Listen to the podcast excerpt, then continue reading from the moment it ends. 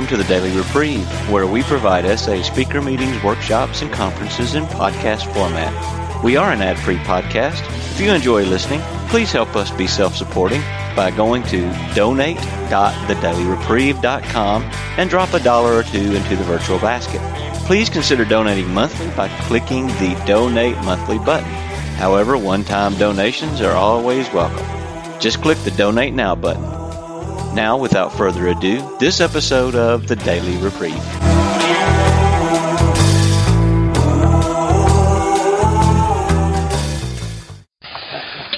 Okay, welcome back to uh, We Have a Solution. We're gonna we're on Sunday. We've finished step 11 and done some off uh, recording meditation, and uh, we're back to uh, begin the discussion around step 12. So. Yeah, let me read the paragraph right before that, that, that we didn't read at the uh, end of chapter six. Um, we had just read, uh, we alcoholics are undisciplined, so we let God discipline us in the simple way we have just outlined. But this is not all. There is action and more action, page 88. There is action and more action. Faith without works is dead. The next chapter is entire, entirely devoted to step 12. action and more action. Boy, we keep we keep seeing that. After every step, it's like, hurry up, next step, get to work. And and uh, while there's been discussion about step 13, there there really isn't one. At least if there is, it's not conference approved. And uh, yeah. um, actually, it has grave um, consequences for. I'm told at least uh, what I little I know of it. It sounds like it has grave consequences for for our fellowship too. So, but anyway, so um, going on though, this is interesting because in the big book of Alcoholics Anonymous, they had a paragraph on step six and a paragraph on step seven and an entire chapter on step twelve. And and so it, it just fascinates me that um, these things are what they are, but they are what they are. So here we are, and and uh, the point I get just from what work I've done so far is that the 12th step is crucial. Um, you know, some folks say, you know, I, I get, I got pretty good. I got to a point in recovery where I, you know, my life calmed down and I'm back in the game and everything's sort of, you know, going okay, and and I drifted away. And Ebby, um, as I talked about earlier in the in the weekend, you know, he drifted away and he relapsed and did different things. And it's all, always been discussed about Ebby that the part of the, the program that he didn't do is he didn't work with others. Um, step 12 has a lot to do with working with others. Um, Bill did a lot of work with others. And they, they all talk about the difference between how it went for Ebby for the longest time and then eventually how it went for Bill was the difference was found in the fact that Bill worked with others. So that's what chapter 7 is called, working with others. Um, starts out to say practical experience shows that nothing will so much ensure immunity from drinking or lusting as intensive work with other sexaholics or alcoholics.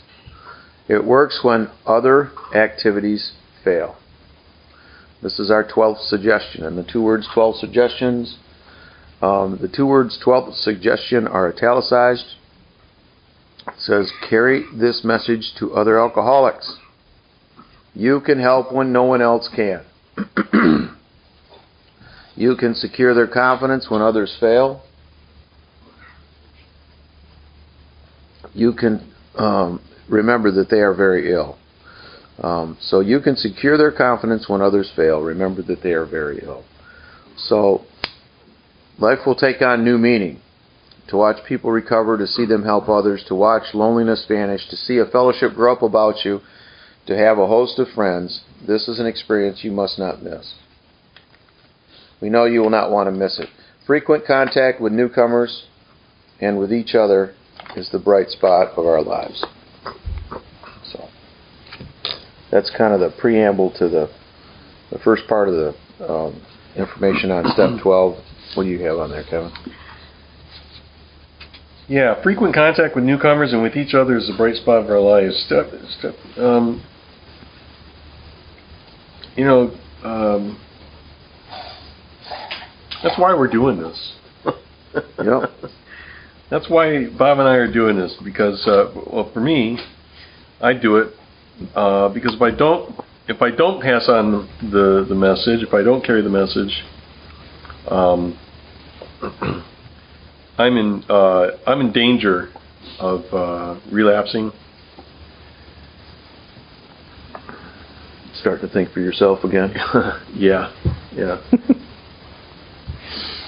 um, so I, I do this uh, I do this for my own sobriety, um, and so that others can uh, experience the gift of recovery, if they so choose. So let's go back again just real quickly and just read step 12 again. It says, step 12, having had a spiritual awakening as the result of these steps,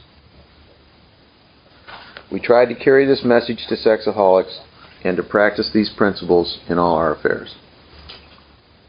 So we acknowledge the work we've done so far. We have an instruction, carry the message. And then we have a second instruction practice these principles in all our affairs. So when you think about it, there's there's a lot there. First of all, you have to have something to offer, and then you ought to offer it, and then you ought to use these newfound ways of dealing with things in just everything, not just how you interact with people, um, but in all that you do. And to that end, eventually the the, the, the folks from Alcoholics Anonymous went about something that the Oxford group did not do, which was put together the 12 traditions, and uh, they put together uh, governing, um, shall we say, norms on how they would organize and, and how they would interact with each other and, and, and other things that helped them um, take the lessons out of the 12 steps and incorporating them, incorporate them into a set of rules of engagement for their fellowship. And that kept them alive, literally. Um, that was something that came later. We're not going to get in. It's not pertinent to step 12 so much today in our discussion. But just know that we have the 12 steps of recovery as a result of that having happened because the Oxford group is largely gone now. And they, they, they did not get into any effort to, um, shall we say, have guidelines for how they would interact. Um, and so other problems of society and humanity crept in and greed and other things I'm told and I don't know much of the details sitting here right here today so that's something you can go ahead and look up as to what caused the demise of the Oxford group. But the Oxford group is really the only fellowship of its kind in the history of mankind that had ever been able to extend itself to alcoholics and actually render any kind of a change in a positive way to the alcoholic, and let alone get them sober. So, um, this being like version 2.0, Alcoholics Anonymous, of what the Oxford group was doing, which is really like some people like to think about it. Um, keep in mind, Alcoholics Anonymous is the very first thing in the recorded history of mankind that's ever separated any substantial amount of alcoholics from their compulsion to drink, ever, as far as we know. And uh, so, you know, it's it's a big deal. And this step 12 is how we keep it, along with you know, the, the step 10 and 11 and 12 is really the three tri- the trifecta of activity that enables us to keep what we have um, that that we've worked so hard to get by doing the first steps. Um, so go ahead, Kevin. Yeah. So there's a lot of advice um, in in this chapter about working with alcoholics. Some of it uh, some of it applies to sexaholics. Some of it um, has to be um, modified in a, in a, in a way. Um, uh, so, for example, example, reading on here, perhaps you are not acquainted with any drinkers who want to recover. You can easily find some by asking a few doctors, ministers, priests, or hospitals. Well, we typically don't go to hospitals or or um, uh, you know churches um, asking for sexaholics. but we do cooperate with with the professions and with the clergy um, who send um, a lot of a lot of uh, sexaholics our way. Um, it says they will only they will be only too glad to assist you. Don't start out as an evangelist or reformer. Unfortunately, unfortunately, a lot of prejudice exists. You will be handicapped if you arouse it. Ministers and doctors are competent and you can learn much from them if you wish, but it happens that because of your own drinking experience, you can be uniquely useful to other alcoholics. So cooperate, never criticize. To be helpful is our only aim. um, yeah, why why do why do professionals and, and clergy send uh, sexaholics our way? Um, well, we're we're uniquely qualified to talk about sexaholism. You know, whereas whereas uh, you know a, a, doctor or or a clergy member uh, may not. Um, so we have uh, we have newcomer meetings in in our, uh, well at our Tuesday night meeting. I think some other meetings uh, do this too. Um, we do this for a specific reason. We uh, we do a newcomer meeting for the new guy coming in, um, so that um, so that he can know uh, that we know what we're talking about, for one, and uh, um, he can find out that uh, um, that you know, talk talk with us, uh, talk with a few members on a, um, a more informal basis, and, and find out what uh, the sexaholic really is about. Um, identify and and uh, determine if he really belongs. Um,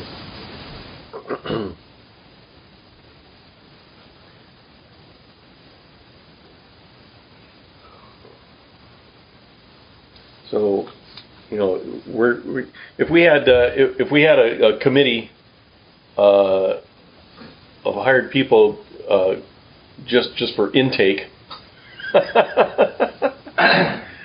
who were not necessarily sexaholics, I don't think that would work too well. No, it feel too much like going to the hospital. Yeah. And you know that's the thing is that we do need triage for our spiritual and emotional condition. Um, and but you have to handle that differently. And one one of the things that um, what this does is is as you're working with newcomers, what you're doing is is you're getting out of yourself. You can't be you know self immersed when you're you know working with others, and and Bill knew that. And Bill knew that how danger how much of a danger he was to himself, Bill W.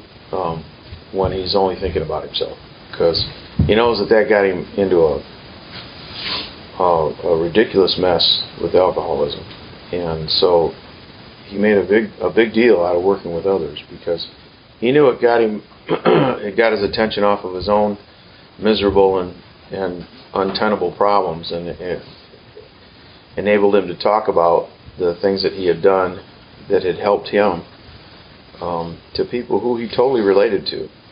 You know, he totally related to this this this drunk that was laying in a hospital bed who was an accomplished uh, businessman but couldn't seem to stay sober. He totally gets it, and he has a story of his own to tell that's compelling to someone like that. And and so as a salesman, he he started to watch that if I tell him how it went for me, these guys these guys calm down and they start to relate, and uh, you know that, that that was exciting to him. And then he got to watch these guys actually do the work and get sober. And some of them fell off the wagon and died. You know, not everybody. It wasn't a pretty story for everybody.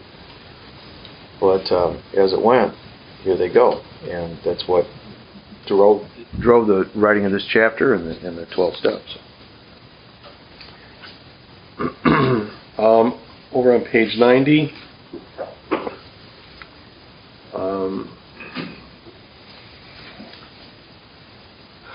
in the second paragraph, get an idea of his behavior. Talking talking about the the new guy, the um, the prospect. Uh, get an idea of his behavior, his problems, his background, the seriousness of his condition, and his religious leanings.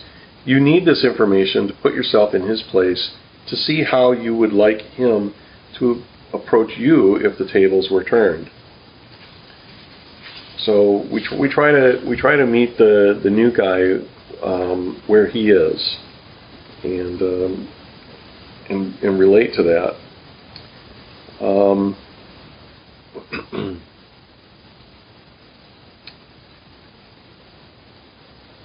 some more more advice here.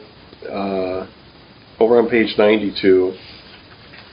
If you're satisfied that he's a real alcoholic, or in our case, sexaholic, begin to dwell on the hopeless feature of the malady.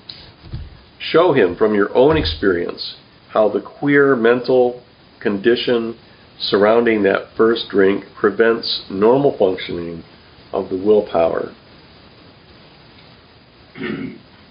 um, so share from your own experience. That, that's all we have. You know, we Bob and I are doing a lot of reading from this book, um, but also sharing from our own experience how how um, how we relate to that. Um, what we have is, if all we had was book learning, Mm-hmm. uh, we we wouldn't be very far. Um, we have we have hard experience um, in in recovery, and and we can share that. Like it uh, like it says, you can't share something you haven't got. Um, and what kind of hope would that be for the newcomer? Right, and it kind of talks about this in this when he says, like you said here, um, talk about the hopelessness of the of the alcoholic condition, and he's asking, he says, um, show him from your own experience um, how the queer mental condition works. Um, that's something an alcoholic's going to relate to. That's something a lustaholic's to relate to. And the reason we can continue on and, and talk at length about the hopelessness of the malady, uh, it says here, continue to speak of alcoholics, alcoholism as an illness, a fatal malady, talk about the conditions of body and mind which accompany it, keep an attention focused mainly on your personal experience. And the reason you can take him through this kind of the discussion is, first of all, you've been there. Second of all,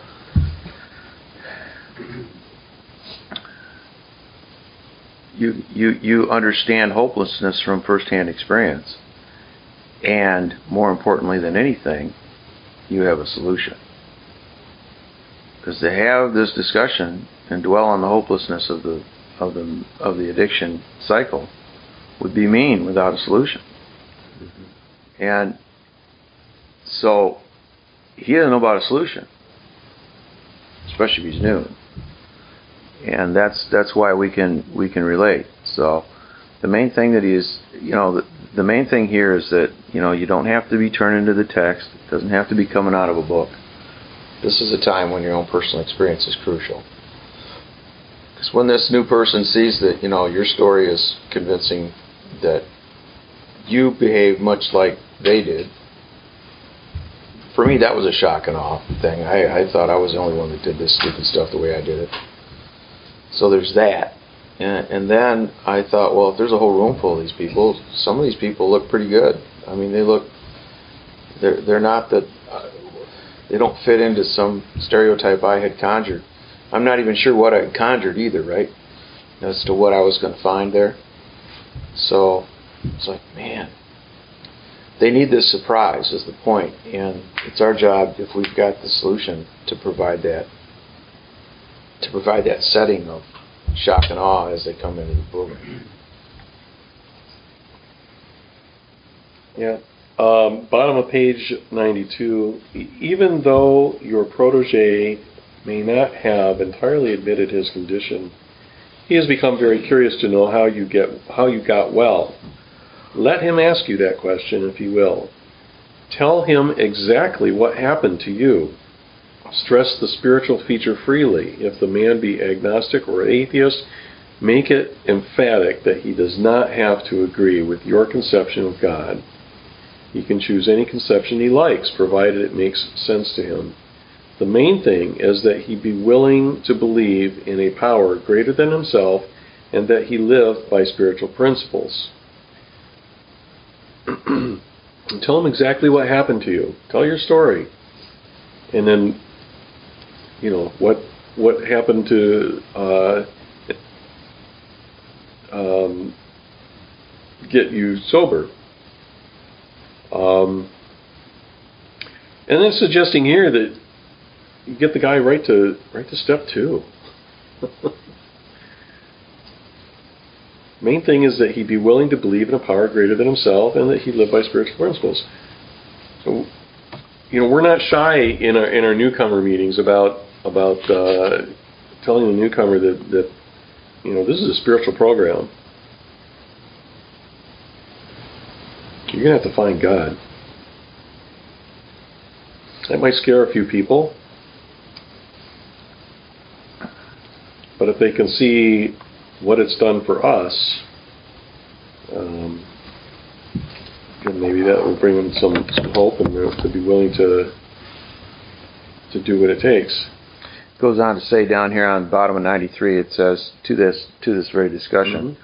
your prospect may belong to a religious denomination. His religious education and training may be far superior to yours.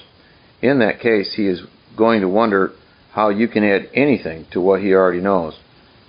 But he will be curious to learn why his own convictions have not worked and why yours seem to work so well. He may be an example of the truth that faith alone is insufficient. To be vital, faith must be accompanied by self sacrifice and unselfish, and unselfish constructive action. Let him see that you are not there to instruct him in religion. Very important. Admit that he probably knows more about it than you do. Very important. But call to his attention the fact that however deep his faith and knowledge, he could not have applied it or he would not drink. However deep his faith and knowledge, he could not have applied it or he would not drink. Well, that's a little fresh. Perhaps your story will help him see where he has failed to practice the very pre- precepts he knows so well. We represent no particular faith or do- denomination. We are dealing only with general principles common to most denominations.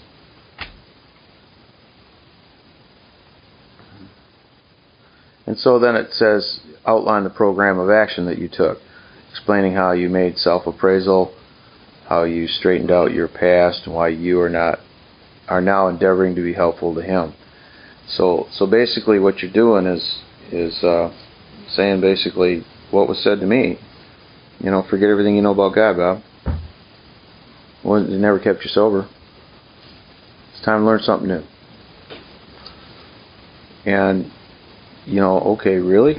Yeah, really. Look how well it worked for you.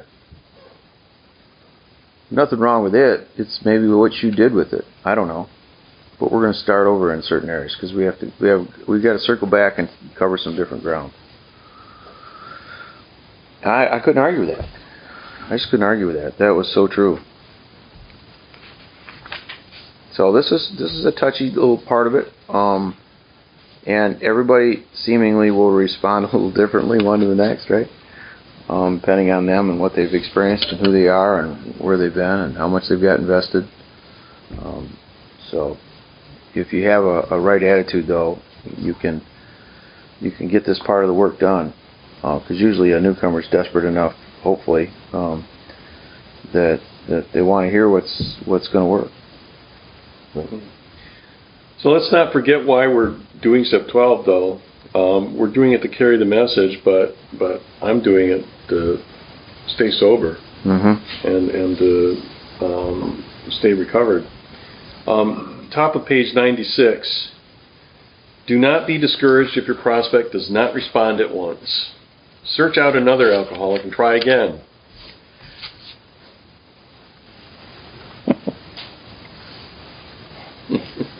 How many sponsees do you have, Bob? Oh, I, I don't know. I've lost count. Got to sponsor 10 to get 3 to call you. Yeah. yeah. Don't give up. Once you once you've got through, you know, once you've worked the steps. Um, and, and granted, that might just be me. I hope not, but it might just be me. No, it's it's me too. Is it? Oh, okay. Yeah. Just wanted to throw that in there for us. I was uh, I was counting the number of contacts in my phone that that uh, I have the. I, whenever I put an SA contact in my phone, that, they get the company company name is SA. hmm Yeah, I kind of do that. So too. I, I know who all the SAs are. Um, and I was going through that list the other day and said, I don't know half these people. I don't remember half these people. They don't call me. You might just as well delete them Yeah. for no more than we've seen. I know, right? So I don't delete them. And they're Yeah, but once in a while you, you get a call from the past, and it's in my contact list, so I know who it is. Mhm. it's kind of cool. Act like you never forgot. Yeah. Yeah, you can. Once the name comes up, Right. you know. Um, page 97. Never avoid these responsibilities, but be sure you are doing the right thing if you assume them. Helping others is the foundation stone of your recovery. Ooh, there you go. A kindly act once in a while isn't enough. You have to act the Good Samaritan every day if need be. It may mean the loss of many nights' sleep, great interference with your pleasures, interruptions to your business. It may mean sharing your money in your home, counseling frantic wives and relatives, innumerable trips to police courts, sanitariums, hospitals, jails, and asylums. Your telephone may jangle at any time of the day or night. Your wife may sometimes say she is neglected. A drunk may smash the furniture in your home or burn a mattress. You may have to fight with him if he is violent. Sometimes you will have to call a doctor and administer sedatives under his direction. Another time you may have to send for the police or an ambulance. Occasionally you will have to meet such conditions. These early alcoholics, they, they took they took new guys into their homes. Yeah, I don't, we don't recommend that in SA. Um, yeah, and there's there's uh there's actually a section earlier in this chapter about maybe how far you should go, um, decisions you should make. Well, I've never been. It's never been recommended to me to loan a guy money either. Um, unless unless you're just willing to give it, never see it again. Don't expect it. Yeah. yeah, turn turn in expense expense report to the central office. Right. Right. Yeah. You're not going to get paid on that deal. So that's all we're saying. You know, it's just not a good. It's kind of not a good practice, but. But some of this other stuff applies. Your your telephone may jangle at any time of the day or Mhm. night. Yeah, that's true. You know. Um, I've been in meetings at work and the phone rang. I had to go out in the hallway and take a call. yeah. You know, that stuff happens. Yeah. New guy at the Sunday Sunday uh, Sunday Detroit meeting years ago, and uh, he, he was having problems with with um, with some nighttime issues, nighttime lust and and um, slipping, and uh, spoke to his sponsor about it. And sponsor said, "I want you to I want you to call me, call me at night." In fact, uh, This seems to be happening in the middle of the night every night. So, so why don't you call me at 3 a.m. every night for the next week? Oh, I don't want to wake up your family. You're going to wake up my family. You- you're going to call. You're going to wake up my family. I don't care. Call me hmm um, if that's what it takes.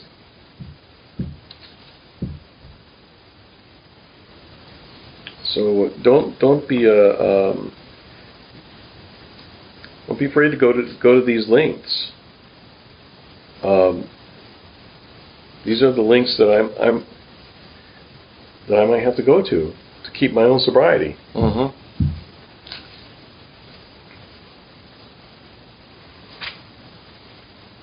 says here, we seldom allow an alcoholic to live in our homes for long at a time. It is not good for him and sometimes creates serious complications in the family. I wonder if Lois made him write that.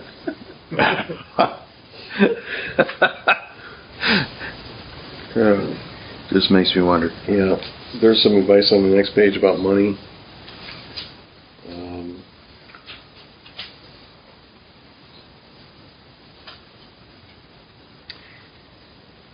Here's some good stuff at the bottom of page 99. Let no alcoholic say he cannot recover it unless he has his family back. This just isn't so. In some cases, the wife will never come back for one reason or another, and this seems to be particularly uh, applicable to sexaholics. Yep. Remind the prospect that his recovery is not dependent upon people. It is dependent upon his relationship with God. We have seen men get well whose families have not returned at all. We have seen others slip when the family came back too soon. Mm-hmm. It's interesting. You know, I, I don't think any of us comes to comes to SA with the with completely pure motives. I've not met one yet. I've never met a newcomer who really wanted to quit yet either. I don't think. I came I came to SA primarily because I wanted to save my relationship. Mm-hmm. I came because I had this little problem with sex that was pretty annoying, and someone said I should come to one of these meetings. So what do you guys do? You. But I got sober when I decided that it didn't matter. It didn't matter whether um, it wasn't up to me. It wasn't up to me whether my wife stayed or left, or whether whether I decided to go. Um, I I didn't. I don't need my family to recover. Right. That did change everything, didn't it? That, that's a big deal. Yeah. Because now I don't have anybody to blame. I used to look for that all the time. You know? I used to look for somebody to blame for my problems. I'm not so sure I still don't do that every now and then. Um, just too easy, you know. It's the lazy, easy way out. Know, it keeps me from having to do the work I need to do, all that stuff. And um, all it really ends up doing is postponing the things I need to really do. And it delays and diverts my attention from what I should be paying attention to to, you know, a rather useless frame of mind. So if it's only, you know, if my recovery is just between me and God, then I, it's just about me getting busy then. That's simpler. hmm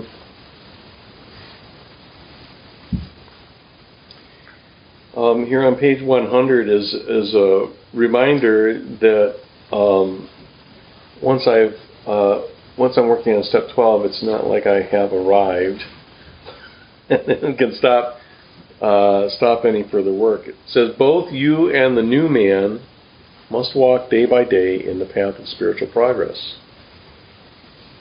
Both you and the new man must walk day by day in the path of spiritual progress. If you persist, remarkable things will happen. When we look back, we realize that the things which came to us when we put ourselves in God's hands were better than anything we could have planned. Follow the dictates of a higher power, and you will presently live in a new and wonderful world, no matter what your present circumstances. This is um, this is instructions to to the the sponsor. Yep.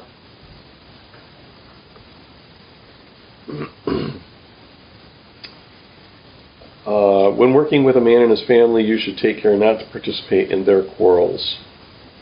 You may spoil your chance of being helpful if you do. But urge upon a man's family that he has been a very sick person and should be treated accordingly. You should warn against arousing resentment or jealousy. You should point out that his defects of character are not going to disappear overnight. Show them that he has entered upon a period of growth. Ask them to remember, when they are impatient, the blessed fact of his sobriety. Um, Will Will didn't go quite that far with me and my wife. He certainly didn't participate in our quarrels, and that set an example for me. Um, I, you know, I'm not gonna. A guy comes to me, my wife is blah blah blah blah. You know, well that's too bad. What about you? I'm not going to get in the middle of any quarrels with, with the family. Um, says here, I may spoil my chance of being helpful if I do.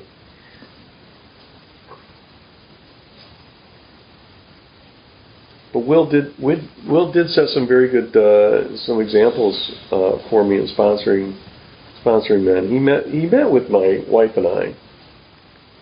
Not not to settle any quarrels or to even convince her that that I was uh, you know recovering or, or doing the work. Um, he simply did it to get to know me and my situation Mhm. better. He did the same thing with me too. Yeah.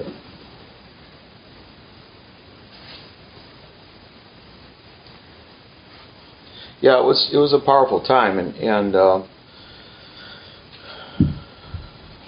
you know that that was one of the things that I appreciated the most, um, like you say, about what Will has done is that he was in a certain set of circumstances where he could really show us how Step 12 worked by doing it for us, showing it to us, or the way he was doing things, and and starting a meeting. Um, where he literally was the guy who started the meeting. He he landed the location and told everybody about it and said it's going to be a book study and come on down here. Um, which, by the way, is the same meeting that is now turned into the Tuesday night meeting that most of us attend. Um, because as that needed to leave Detroit and go somewhere else, it ended up out in West Bloomfield. So that's a that's a big 12 step thing. That's that's helping others. That's you know doing the stuff that's talked about here in the book. So he was an he was a he was an amazing example of, of how to live, um, you know, a, a daily life, um, utilizing 10, 11, and 12 as your guideline. It says here, if you have been successful in solving your own domestic problems, tell the newcomer's family how that was accomplished. In this way, you can set them on the right track without becoming critical of them. The story of how you and your wife settled your difficulties was worth any amount of criticism.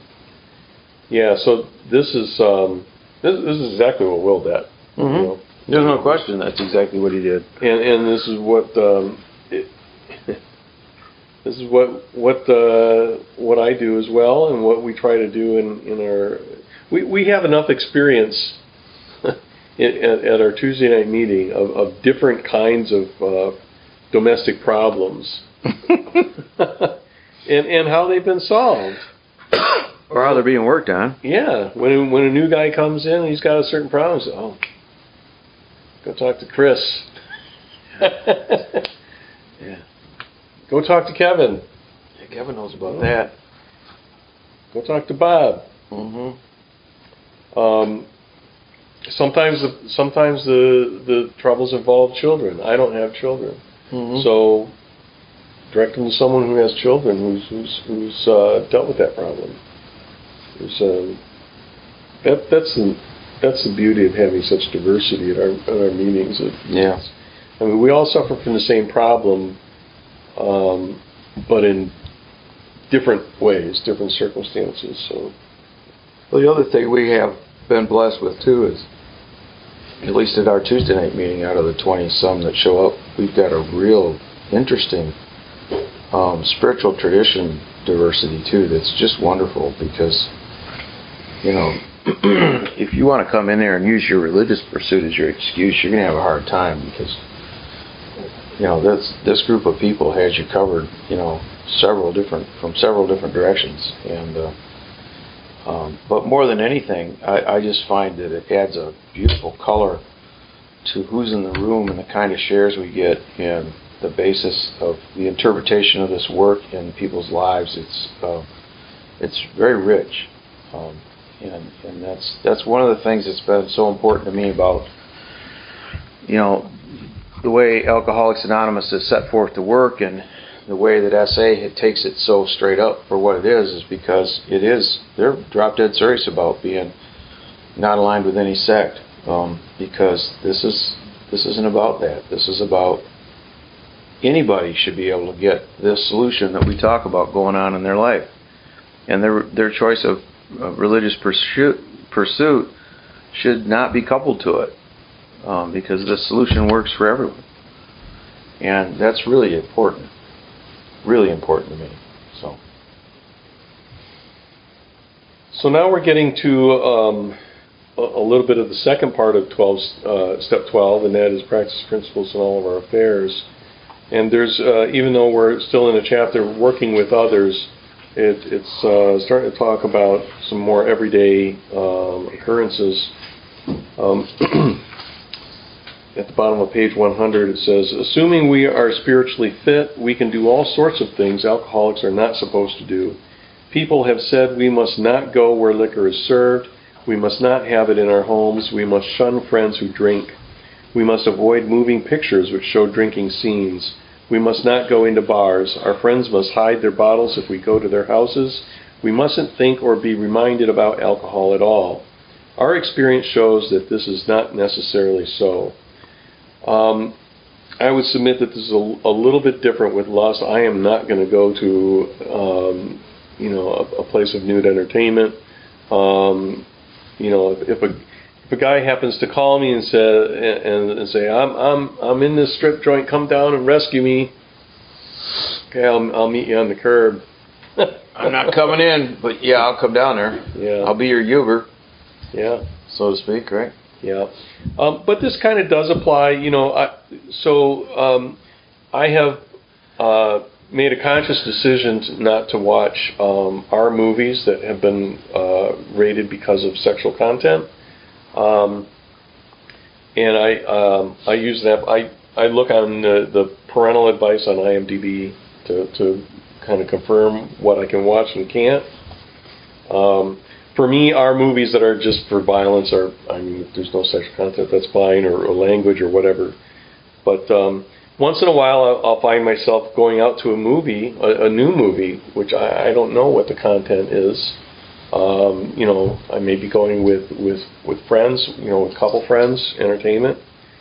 Um, and I, I'm okay doing that. I'm not going for the express purpose of, of looking for those scenes which are racy and I can, you know, lust at. Um, if something happens to come up, I can uh, I can be okay with that. I'm I'm not. My motive isn't to go there to lust. My motive is to is to be with friends uh, and um, you know have some social interaction. Um, so you know, if necessary, I can uh, I divert my eyes, or if it looks Right. like it's going to be a long scene, I can go get some popcorn. Yeah. And the point, the big takeaway for me on, on that exact topic is, is what Bill said. He's, Bill asked my sponsor and I had talked about this, this thread of discussion one day and he said, Bob, he says, you know, we both live in the world and what happens in the world is that the world has a way of presenting us with things that, um, let's face it, we're allergic to. It It just does that you know, and you're going to see it. And he says, so I got to be realistic and say that, you know, I'm not going to just live like a hermit on top of a mountain somewhere. I'm going to engage in the society I live in. And so part of that means that um, I need to do the things I need to do so that when that comes up, I've got something going on in my life to where I'm not thinking about it two days from now still. hmm That's the difference between today, Bob, and what it was like for me before. Because when that would happen before, I'm still obsessing about it two days later. Now, a couple hours, maybe, if that. Just that afternoon, I'm not even thinking about it. If it happens in the morning, that's the difference. And how did that happen? Well, it happened because, you know, I took the spiritual kit of tools and this new manner of living seriously. And it happens to have lifted the obsession of the mind. That's sometimes I get that tested for me. you know, kind of thing is is is his point, and uh, so that's the beauty. And, and after this is instilled in your daily living for a while, you'll you'll get to see what I mean. Yeah. So let me continue here. This talks more about that. We meet these conditions every day. An alcoholic who cannot meet them still has an alcoholic mind. There is something the matter with his spiritual status. His only chance for sobriety would be someplace like the Greenland ice cap, and even there, an Eskimo might turn up with a bottle of scotch and ruin everything. Ask any woman who has sent her husband to distant places on the theory he would escape the alcohol problem. Yeah, anyway. In our belief, any scheme of combating alcoholism which proposes to shield the sick man from the temptation is doomed to failure. The problem's not out there. The Problems in here. Yeah, yeah. I certainly can't run away from that. 101. If the alcoholic tries to shield himself, he may succeed for a time, but he usually winds up with a bigger explosion than ever. We have tried these methods. These attempts to do the impossible have always failed. So our rule is not to avoid a place where there is drinking if we have a legitimate reason for being there. That's in italics. What's my motive? That includes bars, nightclubs, dances, receptions, weddings, even plain ordinary whoopee parties. What's a whoopee party? I don't even want to know. I don't want. That's, that, I could probably live the rest of my life just fine. Now I don't want that. Yeah, right. To a person who has had experience with an alcoholic, this may seem like tempting providence, but it isn't. You will note that we made an important qualification. Therefore, ask yourself on each occasion Have I any good social, business, or personal reason for going to this place? Or am I expecting to steal a little vicarious pleasure from the atmosphere of such places? If you answer these questions satisfactorily, you need have no apprehension. Go or stay away, whichever seems best. But be sure you are on solid spiritual ground before you start, and that your motive in going is thoroughly good. Do not think of what you will get out of the occasion, think of what you can bring to it. But if you are shaky, you had better work with another alcoholic instead. Yeah, I remember um, Bill talking to me about a situation he was in. There was a professional um, dinner that was going to be populated by, it would be attended by a bunch of people that were, it was very important, you know, in the in the scheme of what he's doing for a living, um, to be at this thing. And so this wasn't going to be necessarily all that best form for him to miss this. Um, but not unlike these things, it was going to be there's going to be a lot of you know open bar and, and this and that. And so he looked at the schedule of events and figured, okay, here's what I'm going to do. I'm going to get there right at right when it starts, and I'm going to do the things I need to do. I'm going to interact with the people I need to interact with and do the networking that I need to do professionally. And that way, everyone has seen me there. I'm going to eat dinner when that is finally served, and then um, if there happens to be one speaker I need to hear or whatever's going on, I'll do that, and then I'm out because the rest of it's going to segue into a bunch of raucous drinking and and and partying, the, the sort of thing that um, I don't need to be around for. And he did that, and he says I was home early, I got my rest, and I, you know missed out on all the drinking and the stuff that isn't necessary. All the right people saw me. I shook the right hands I needed to shake and greeted the right hands I greeted the right people I needed to greet. So, by everyone's estimation, I was at the event. The good news for me, Bob, I wasn't at the event as a drunk. It's a big difference, you know. So that's how to do that. Yep.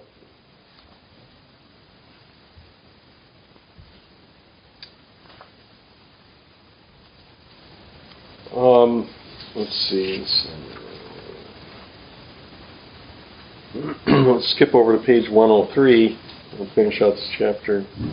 We are careful never to show intolerance or hatred of drinking as an institution. Um, experience shows that such an attitude is not helpful to anyone. Every new alcoholic looks for this spirit among us and is immensely relieved when he finds we are not witch burners.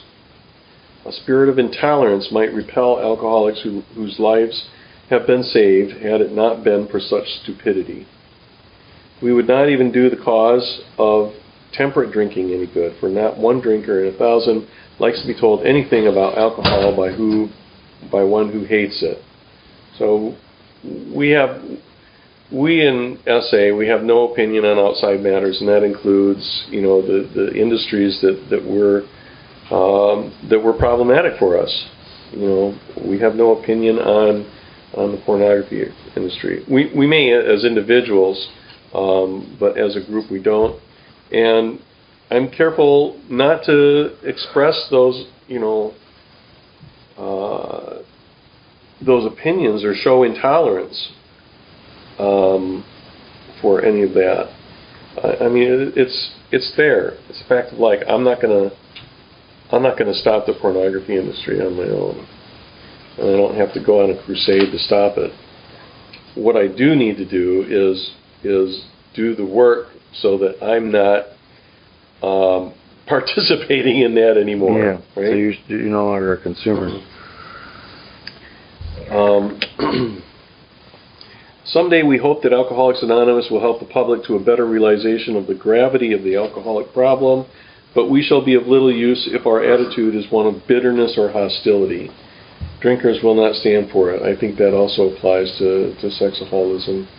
Yep. Um, after all, our pro- uh, this is this is this is good, and it's in italics. Oh, imagine that. After all, our problems were of our own making.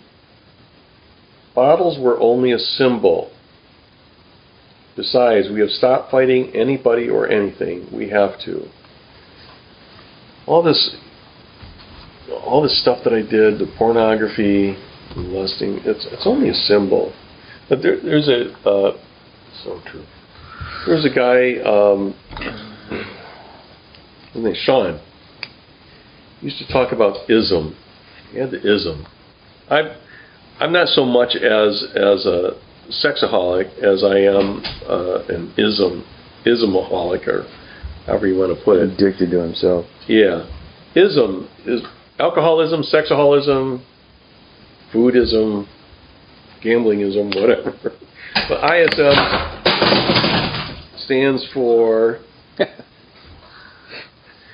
Technical difficulty. yeah. ISM. What does ISM stand for? stands for inability to see myself. Oh, Inability to see myself, and that's that's really the the crux of the whole problem. Bottles were only a symbol. Problems were of our own making.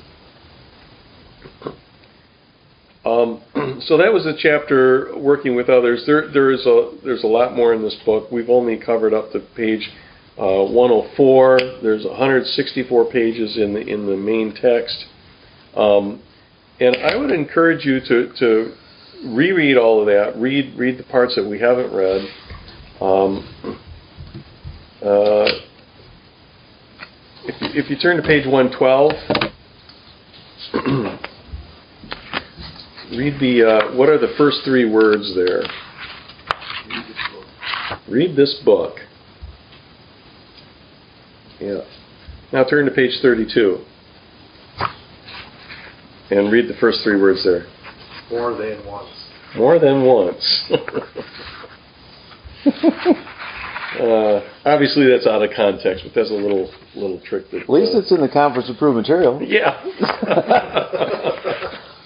uh, but I agree with that sentiment. Read this book more than once. Um, it is it is uh, our instruction manual, and the, the more I read this book, the more I find, the more um, the, the the more I uh, the more I learn about you know the the program, what I should be doing. I, it's it's a it contributes to continual growth. And if I'm not growing, I'm shrinking. Recovery is like, uh, to me, recovery is like walking up a down escalator. You, know, you you can you can make progress. You can you can make it to the top. You have to keep moving though. The minute you stop moving, you're going back down. Yep. It's a great analogy. It's a great analogy. So I, I hope that uh, you have found in, in our, our weekend here some inspiration to uh, to learn more about the program and, and to do the work.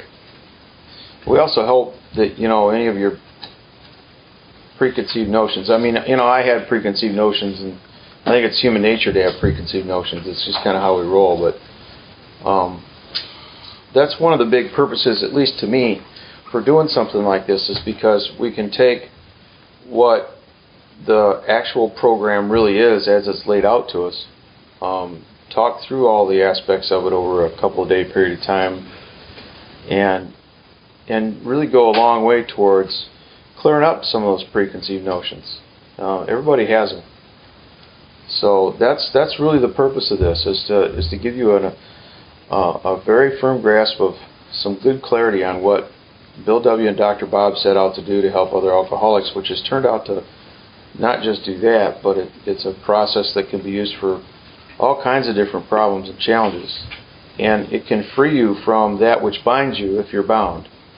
And if you're a, a personality like ours who suffers with a compulsive response to something that shouldn't be responded to compulsively, then this 12 step process can help purge all that noise and enable you to start off on a way of life that, that just doesn't have to be driven anymore.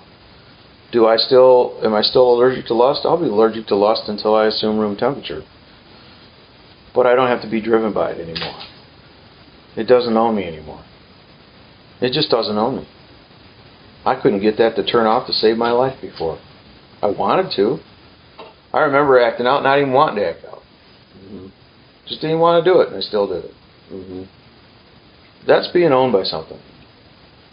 And I'm not doing that anymore. I just don't live like that anymore. So, no better than I was able to get that going on on my own. I'm pretty impressed with this process because this got it going on. This is what helped me move from a prisoner to a free man. So if, if you suffer with addiction like the way I suffer with this this addiction, um, get a sponsor and get to busy. Get busy because you don't have to live like this anymore. You just you don't have to live being driven and owned by a by a compulsive behavior set that'll try to kill you. You just don't have to live like that anymore. That's the big takeaway.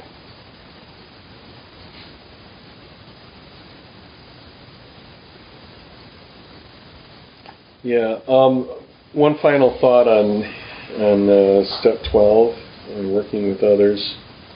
Um, in Dr. Bob's Nightmare, um, it's uh, on page uh, 180 and 181 um, in the fourth edition. Um, he says, "I spend a great deal. I spend a great deal of time passing on what I learned to others who want and need it badly. I do it for four reasons. One, a sense of duty. Two, it is a pleasure. Three, because in so doing I am paying my debt to the man who took time to pass it on to me. And four, because every time I do, every time I do it, I take out a little more insurance for myself against a possible slip. It's a great reason. He nailed it. That's awesome stuff. So do the work, get the gift, and give it away. Only get to keep what you give away, guys.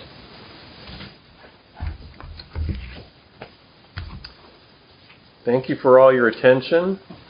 Thank you.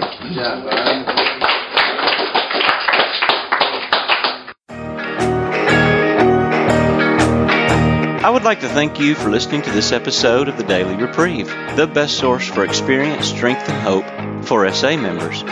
Please subscribe to this podcast to be alerted of new episodes. Please show your support by donating to the Daily Reprieve by going to donate.thedailyreprieve.com and choosing either monthly donations or a one time donation by clicking Donate Now. Thank you for listening and stay tuned for the next episode of The Daily Reprieve.